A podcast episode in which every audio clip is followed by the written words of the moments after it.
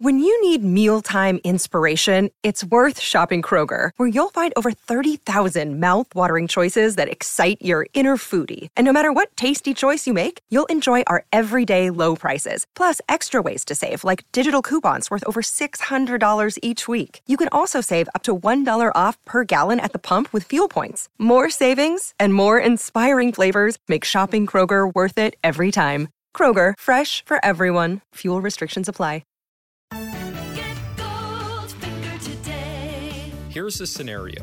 You've been injured in a serious accident. The doctor says your recovery could take months, maybe even years, yet your insurance company is denying your claim every step of the way. If something like this happens to you, call me, Brian Goldfinger of Goldfinger Personal Injury Law. We have offices in Toronto, London, Peterborough, and now Kitchener-Waterloo. Visit goldfinger law dot com and get us working for you.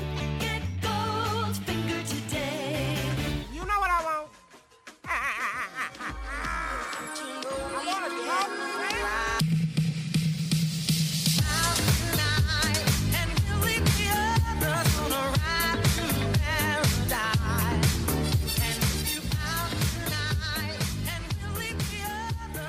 Hey, that's pretty good. The Raptors defeating the Boston Celtics in overtime, one fifteen to one twelve, in a game that can only be described as Pascal Siakam's playground.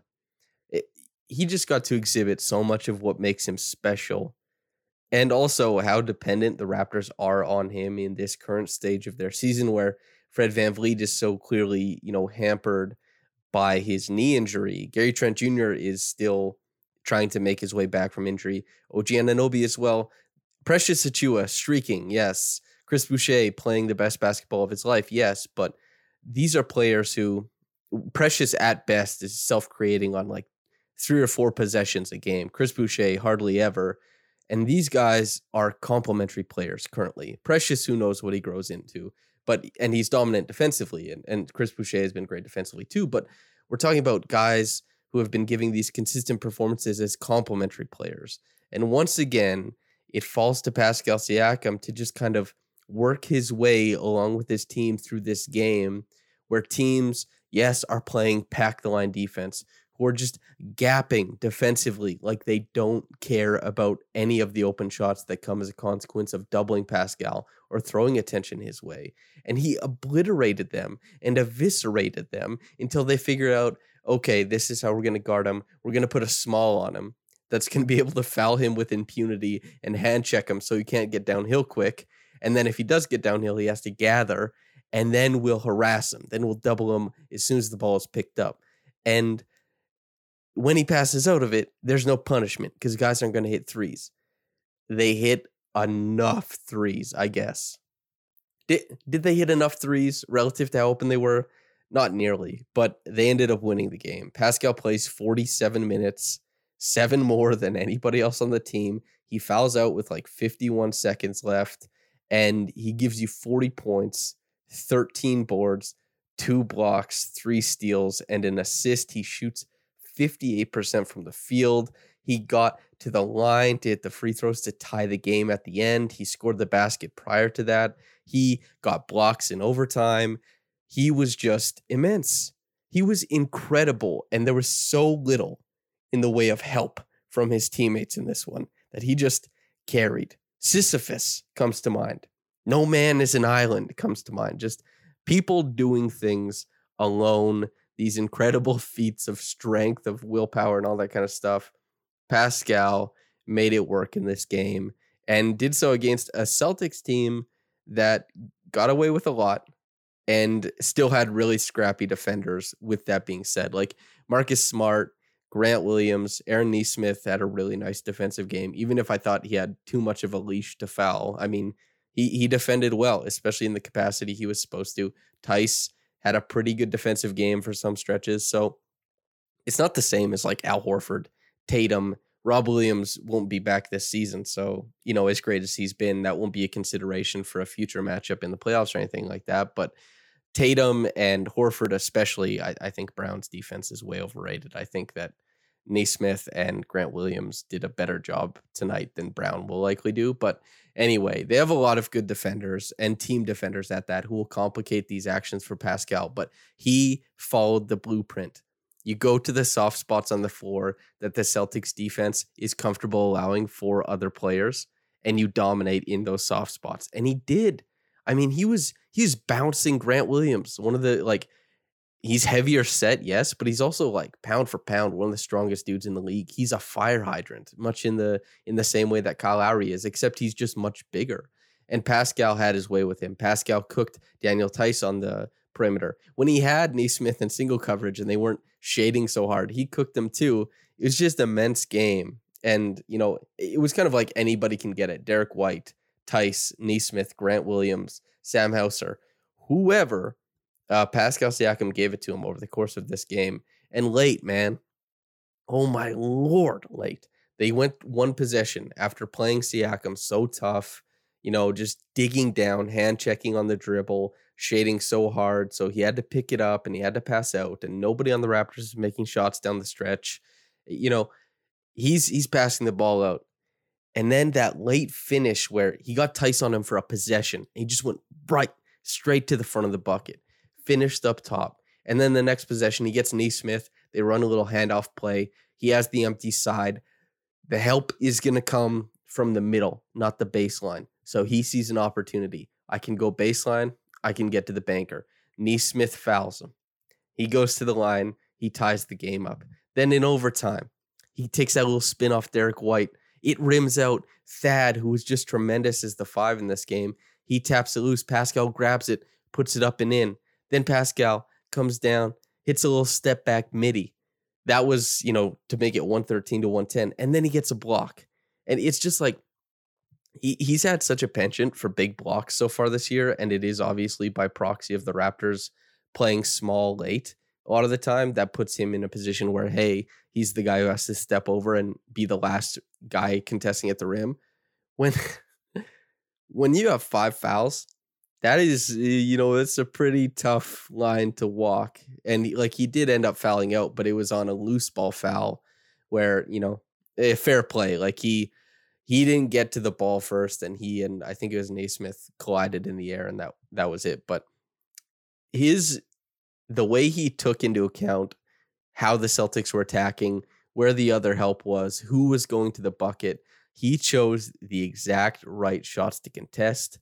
And he chose the right ones to kind of just be in the vicinity to rebound if they did happen to miss. But also, he wasn't going to be caught fouling. He had to be in there offensively because the Raptors had nothing outside of him. Great googly moogly. What a performance. Like, he left it all out there, you know? And he didn't even get to be out there for the last fifty seconds. He just, he had to go sit on the bench. They go, you know? Uh, yeah, so just Pascal, first and foremost, lifting his team to just an incredible victory that featured it just really, really clutch moments. And he had twenty-five points in the first half. When they decided, like, even it was single coverage, he was fine. Double, he was fine. It was the doubles with the shading. That was where he had a really tough part, was that the Celtics decided, you know, if they beat us by hitting threes off of, kick, you know, kickouts, then that's what it is. But the Raptors, very much in this game, were not going to win on kickouts. They shot ten of thirty-nine from downtown. You know, Thad hitting two of five seems like a miracle, especially since one came from above the break. And the other one was like this no hesitation, hand in the face, corner three. He killed it, and his defense was awesome. But yeah, Pascal took a matchup that wanted nothing to do with him scoring points, and he put forty on it. Like, slapped it down on the table, bet on himself, and said, I'm getting there. And did it late, did it early, did it late, made it happen. Incredible game. Oh, wow. For my money, that's the best performance of any Raptor so far this year. I mean, certainly there's there's been like these captivating, you know, Fred had the twenty-four point quarter. Uh, the Scottie game against the Lakers, if it had been punctuated with a win, very well may have been considered like that. But uh, how important this game is, how reliant the rest of the team was on Pascal, this is a big one. And uh, he came to play. This is a game that the Raptors just can't lose. This is a game that earlier in the season, the Raptors absolutely lose. But Pascal found, you know, a higher gear and stayed in it until the until the tank was empty, man. It's, this was the best Raptor performance of the season so far. And, you know, the the guys who helped out the most are most they're like O G and, uh, you know, Precious and Thad, I would say. Those those guys were the most helpful. Fred came along and he hit those big late threes, the two of them. That was awesome to see. But a lot of his decision making in this game was like bankrupt. Really, really bad decision making. And, you know, I don't want to be too hard on him, but he just he pressed too hard. And I, I understand why he wanted to, because he's doing things. He's trying to do things that he did all year. And right now he's not capable of doing them. That's so frustrating for him. That's so difficult. But he pushed a little too hard. He he didn't have the proper awareness to kind of settle on some possessions and then say, this would be better used elsewhere. Because he flat out just gave up some possessions. And that's that's tough to do when the Celtics are playing the way they are. The Celtics are getting to so many extra possessions. They had sixteen offensive rebounds. Even if they don't hit, they're getting those extra looks that maybe you aren't. The Raptors, they usually win the offensive rebounding uh, game, and they they tied them in this one. They had it was sixteen to sixteen. So the Raptors, they usually win that, and they, you know, if they shoot okay, then all right. But they have the extra possessions to buoy them. But not in this game. You know, you have Derek White pulling up for three in this one. You're kind of up against it. Like Derek White goes three for eight from downtown. And Fred VanVleet goes three for nine. That is a trade-off in percentages you do not expect that you have to make in a game like this. But as it turns out, they ended up having to make it. Marcus Smart, two for eleven is probably more of what they expected to see in this game. But yeah, man, Thad, uh, I want to touch on Thad. Actually, let's just go from the start of the game. I'll give you the quick, the cliff notes. So start of the fourth quarter, things look pretty rough. The Celtics are funneling the ball. The Raptors can't contain at the point of attack. The ball is kind of filling out to the corners and open shooters. Hey, they get looks. Precious Achiuwa, Chris Boucher check in. This kind of meets, you know, in the flow of the game where Pascal's starting to take over. But Precious and Boucher are, you know, a very nice defensive pair. They help shore that up. Then they take Pascal out. The uh, they're kind of hoping Fred commandeers the offense and makes something happen. That is uh, not the case. And so, you know, no Pascal in the court. Scottie and Precious give you a little bit of an offensive bump. Then uh, the rest of the second quarter, I, I would say, is mostly played through Pascal. And he's he's still just scoring the hell out of the ball, kind of putting putting in the work. And we get to a point where Pascal is just pumping in these points, gets to twenty-five points at half. And this is where the Celtics decide that, okay, at halftime, we're going to start playing him fundamentally different. And this is where you get into the Aaron Nesmith is his regular check. And he's going to play really handsy defense. He's going to apply pressure with all his might. You know, you try and make it so that Pascal gets downhill slow so that the help can come slow too. And the help doesn't have to make any rash decisions that are easy to play make against. And that was done, I think, with the assistance of fouling. But the thing about that is, you know, Fred VanVleet plays for the Raptors, as did Kyle Lowry. Smaller guys get to foul all the time. And even though I don't agree with it, Nesmith got away with a lot, but he they were operating, I think, with a similar ethic uh, as far as that's concerned. And then so third quarter, uh, the Raptors, this is where they really, really start to struggle offensively because Pascal, the adjustment has come. He doesn't get to just break every offensive possession open by dominating. And the ball is funneling to some guys like Precious has a, a point here or there. Chris gets to a spot here or there. Thad is, you know, making, you know, nice plays as well. And you're you're waiting for one of Gary or Fred, basically, to kind of pop off and and make the game seem like, okay, okay, this makes sense. These are the Raptors we know. This is kind of what we expect on a night-to-night basis. But that doesn't really end up happening. And Scottie Barnes is even in a worse position because up to this point, he's playing horrible defense. And I'll say it. Uh, the Raptors actually, it was like a blessing in disguise when Scottie fouled out. Not in that, you know, Marcus Smart ended up getting free throws, of which he split them. But Scottie was having a really, really bad game. Gary and Scottie, the reason why the defense was so, so bad for the first quarter was largely because of Scottie and Gary. And Gary, you understand, like, he, he's getting back. Even Nick Nurse before the game was like, he's moving better than we think, but he's not moving that well. And this is a guy who has to range defensively. And he did make some plays late, but more often than not, I think that he was limited in how he could provide ball pressure and also rotate at the back end of possessions. We saw that on certain plays. And Scottie, this is the thing about rookies. Maybe if Scottie didn't foul out, he would have popped off at the other end of the game because rookies are inconsistent.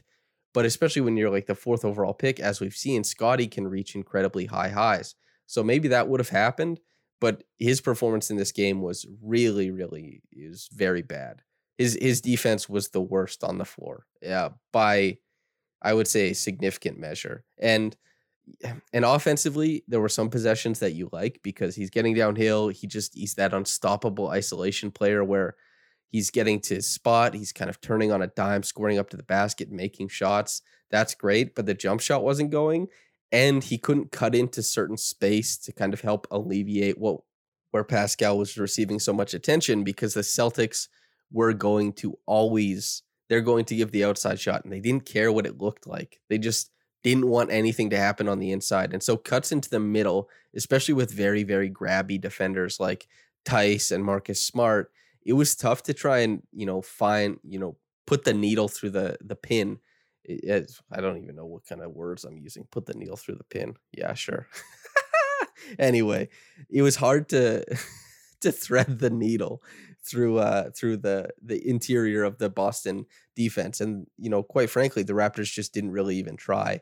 And the Celtics did a really good job of contesting at the rim as this, you know, dog pile version of it. Like Grant Williams, Marcus Smart, Daniel Theis, they kind of all got up there and made things difficult. Good, like great googly moogly. The Raptors didn't deliver on a lot of what they needed to, but it certainly wasn't because of Siakam. The limitations were seen elsewhere. Like Scottie played much worse than you might have expected. Fred played much worse than a person might have expected. Gary played much worse than a person might have expected. And Precious, as I said, Precious Achiuwa and Chris Boucher punch in the way that they can. Precious better in this game than uh, than other games, but uh, it's it's still not. You're not replacing what Gary or Fred or Scottie can do offensively if they have it going. And then Thad, man, this is where he really plugged in, and he was he was helping make so many plays as a connective player, as a guy who the ball funneled to, and you see the possession, the way it's going, and you say, the shot comes here, or it's just going to be something worse. And the shot he was taking for a lot of people tonight was a shot that wasn't going in. But with him, it went in often enough. And then defensively, Thaddeus was tremendous. Uh, I talked about how Scottie and Gary just didn't have it tonight. Thad did. Thad switched out on Smart. He switched out on Derek White. He made all of them pay. I didn't see him get beat in isolation. He They were able to neuter a lot of the pick and roll actions that got the Celtics quite a few looks earlier in the game by just flattening them out, making them isolations, kind of like what was happening to Freddie. And Thad, when he was put in a position where he had to defend a smaller player, he made it work and he got a stop.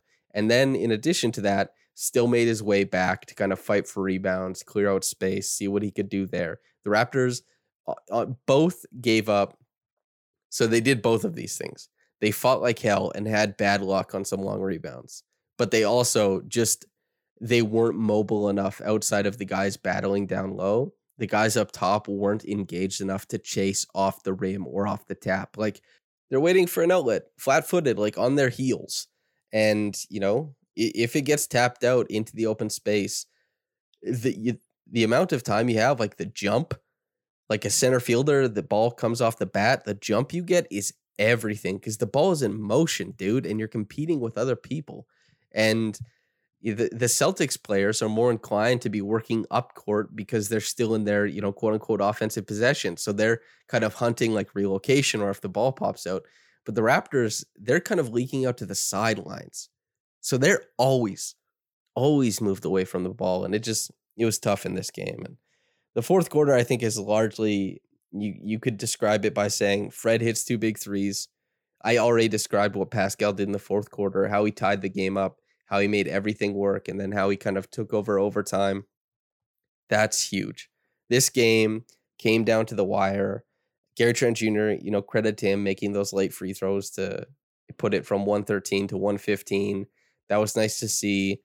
The three-point shot-making variance, it's uh, it came around for the Celtics a little bit at the very end. They, you know, both of their looks just didn't have a chance late, and it was like, okay, this makes sense, because the Celtics kept pulling these threes from nowhere. Like Derek White hitting these these pull-up threes that he's had stretches in his career where he where he shot well, but you know, it's it's rare to see it these days, and certainly he's like around twenty-five percent on the season, if I'm not mistaken. So that is, you know, that's tough to swallow, especially when the Raptors have guys like Gary Trent Junior and, and Fred VanVleet who are just not hitting on the other side of things.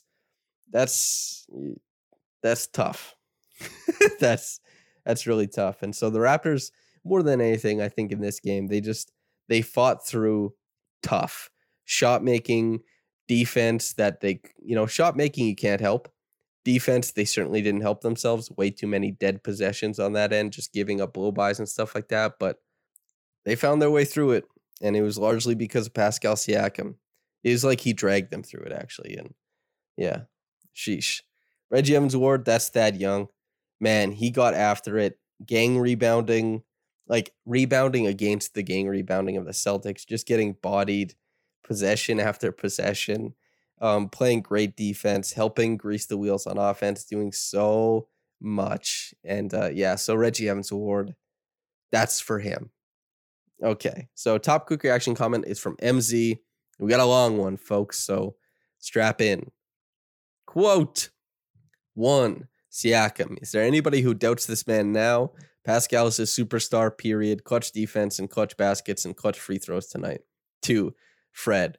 I assume whatever's wrong with his knee can't be healed with rest at this point. Otherwise, he'd be sitting a few of these games. He looks bad, and this team needs him to win anything in the playoffs. Very bad break. Three, refs, does everyone now realize that players have nothing to do with this? It doesn't matter who laces up for Boston against us. They get the calls all game, and it's disgusting. That head ref is now my least favorite ref. Just disgraceful, but the Raps beat them despite playing five on eight. Pathetic that it had to even be like this against a team missing four out of five starters, but what a game. Are we not entertained?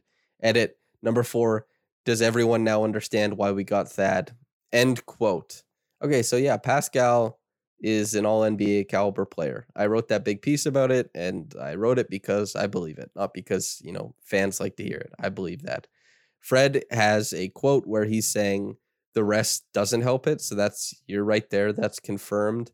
And yes, you're absolutely right. This this team needs Fred, not even just to create on offense, but to shoot better than twenty-eight percent from three, you know, on like, he's even shooting thirty percent on catch and shoot stuff since the All-Star break. It's not even like the pull up, it's the catch and shoot stuff still isn't going in. So yeah, refs, uh, everyone watching knew that was a really tough game.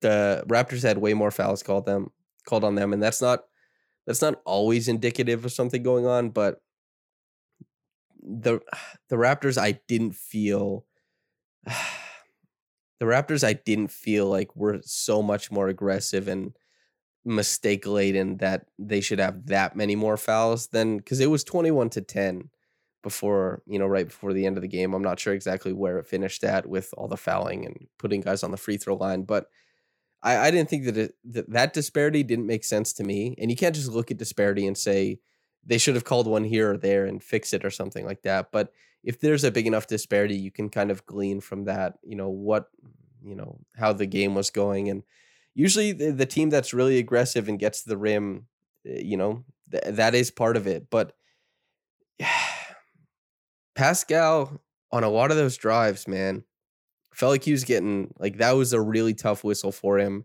They got to dig really hard in on his body, and he didn't get to set the terms of engagement. And so, yeah, I'm not a guy who talks about refs basically ever, but this was a particularly tough game. Usually when there's a big disparity, I honestly, I look at the game, I watch it, and I say, the Raptors are not playing a style offensively where they're generating fouls against themselves. Like, they're just not compromising the defense enough to do it. But Pascal Siakam constantly put the Celtics in positions where they had to foul him, and it just felt like it never came. And that was particularly tough to see, especially since he was like the engine of the offense. And the Raptors, I definitely agree there were some ticky-tack fouls on on the other end. And that that was tough. It's, uh, yeah, you don't like to see it. And, you know, there's a lot of fouls. Yeah, that's that's my takeaway is I understand why fans would be upset. I, I don't like talking about reffing because it's like what analysis is there to be made. And is it interesting to do ref analysis?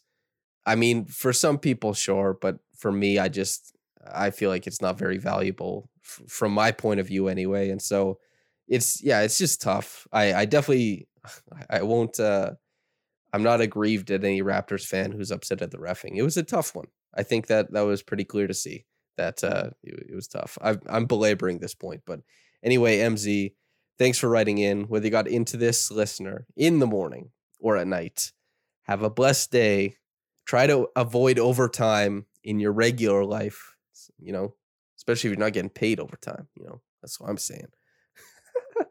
Anyway, whether you got into this in the morning or at night, have a blessed day and goodbye.